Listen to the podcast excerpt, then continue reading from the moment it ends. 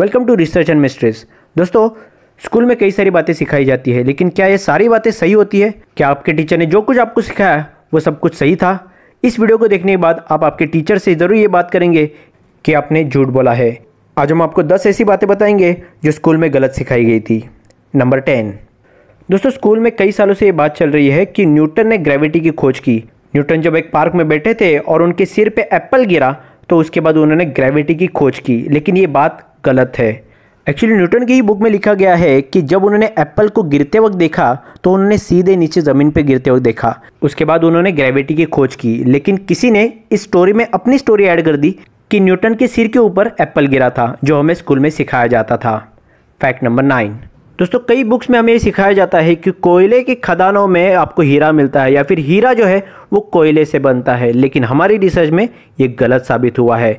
Actually कोयला और हीरा दोनों के लिए कार्बन का होना काफ़ी ज़्यादा ज़रूरी होता है, लेकिन कोयले का कार्बन और हीरो का कार्बन इसमें ज़मीन आसमान का फ़र्क होता है। जो हीरो का कार्बन होता है, वो काफ़ी ज़्यादा प्योर होता है। इसलिए आप किसी भी कोयलों को हीरो में कन्वर्ट नहीं कर सकते हैं। इसके लिए काफ़ी ज़्यादा हीट की भी ज़रूरत पड़ेगी। इसके अलावा प्रेशर की भी ज़रूरत होती है, जो आर्टिफिशियली बिल्ड करना इम्पॉसिबल है। इसलिए अगर कोई आपको कहे कि कोयले की खदानों में हीरा मिलता है तो समझ लीजिए वो झूठ बोल रहा है।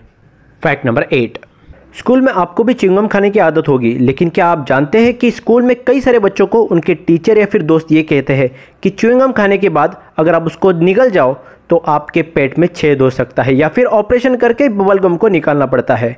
लेकिन रिसर्च में ये बात गलत साबित हुई है, क्योंकि बबल गम को निगलने के बाद एक दिन के अंदर आपके इंटेस्टाइन उसको डिजोल्व कर देते हैं। अगर आप बबल गम को निगल जाते हो तो 99 परसेंट केसेस में आपको किसी भी ट्रीटमेंट की ज़रूरत नहीं पड़ती है। लेकिन वन परसेंट चांस है कि आपको कोई ना कोई ट्रीटमेंट डॉक्टर के द्वारा ली जानी चाहिए। लेकिन बबल गम निगल जाने की वजह से ऑपरेशन करना पड़े, ऐसी एक भी केस अभी तक दर्ज नहीं है।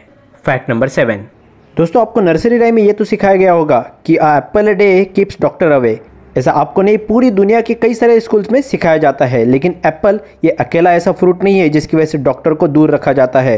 एक्चुअली एप्पल से ज़्यादा कई सारे न्यूट्रिशंस बनाना और एप्रिकॉट में होते हैं, लेकिन एक नर्सरी राइम की वजह से एप्पल दुनिया भर में फ़ेमस हो गया है। एक्चुअली कई सारे देशों में एप्पल का प्रोडक्शन भी नहीं होता है, लेकिन फिर भी वहाँ पे एप्पल कई ज़्यादा फ़ेमस है।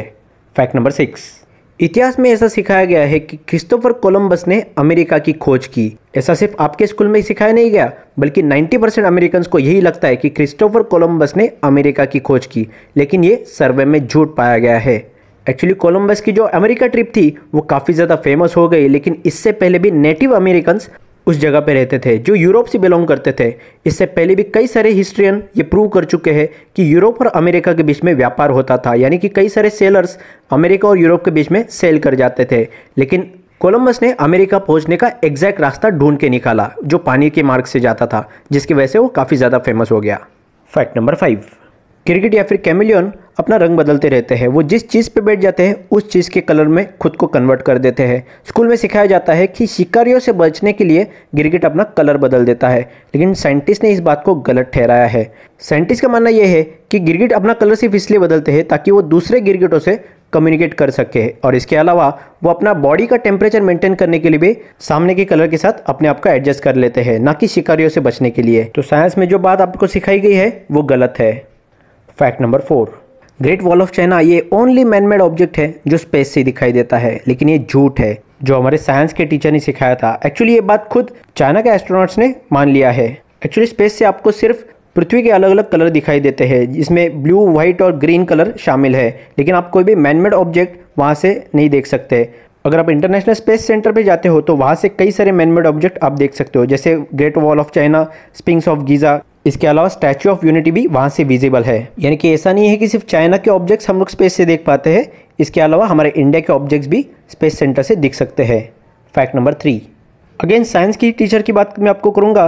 साइंस में ऐसा सिखाया गया है कि बैट्स जो है वो ब्लाइंड होते हैं और वो रात को इसी वजह से उड़ पाते हैं क्योंकि उनके पास एक इको सिस्टम होता है, जो साउंड के इको के ऊपर आधारित होता है, जिसकी वजह से वो किसी भी पेड़ से टकराते नहीं है और रात को उड़ पाते हैं। ये बात कुछ सालों पहले साइंटिस्ट ने प्रूव कर दी है कि बैट्स की जो देखने की क्षमता है, वो इंसानों से तीन गुना अच्छी है, लेकिन इसके अलावा उनके पास इको भी होती है, जिसकी वजह से वो परफेक्टली उड़ पाते हैं रात को। लेकिन जब दिन में देखने की बात आती है तो इंसानों से वो तीन गुना अच्छी तरीके से किसी भी ऑब्जेक्ट को देख पाते हैं।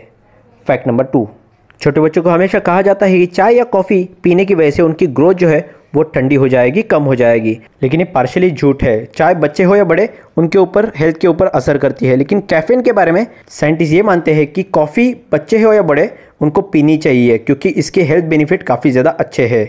हालाँकि बच्चों को काफ़ी ज़्यादा मात्रा में कैफीन नहीं दे सकते हैं, लेकिन थोड़े मात्रा में कैफीन बच्चों की मेमोरी पावर को बढ़ा देता है। फैक्ट नंबर वन जब आप किसी चीज़ में फेल हो जाओ या फिर आपके मार्क्स कम आ जाए तो आपको टीचर या फिर पेरेंट्स ये बोलते होंगे कि आइंस्टाइन भी एक बार मैथ्स में फेल हुए थे। तो क्या सच में आइंस्टाइन एक बार फेल हुए थे? ये बात झूठ है। एक्चुअली सबसे बड़ा मिथ है हमारी एजुकेशन सिस्टम का। एक्चुअली आइंस्टाइन फेल नहीं हुए थे, बल्कि मैथ्स में वो काफ़ी ज़्यादा अच्छे थे। लेकिन वो एक एग्ज़ाम फेल हुए थे जो जूरिश में हुई थी। वो एग्ज़ाम थी जूरिश पॉलिटेक्निक एंट्रेंस एग्ज़ाम इस एग्ज़ाम में वो इसलिए फेल हुए थे क्योंकि उनको फ्रेंच नहीं आती थी और वो एग्ज़ाम पूरी फ्रेंच में थी। इसमें वो मैथ्स में तो पास हो गए थे, लेकिन बॉटनी और जियोलॉजी, जो फ्रेंच भाषा में एग्ज़ाम थी, वो फेल हो गए थे। तो ये कहना गलत होगा कि आइंस्टाइन फेल हुए थे एग्ज़ाम में, क्योंकि उनको वो लैंग्वेज आती ही नहीं थी।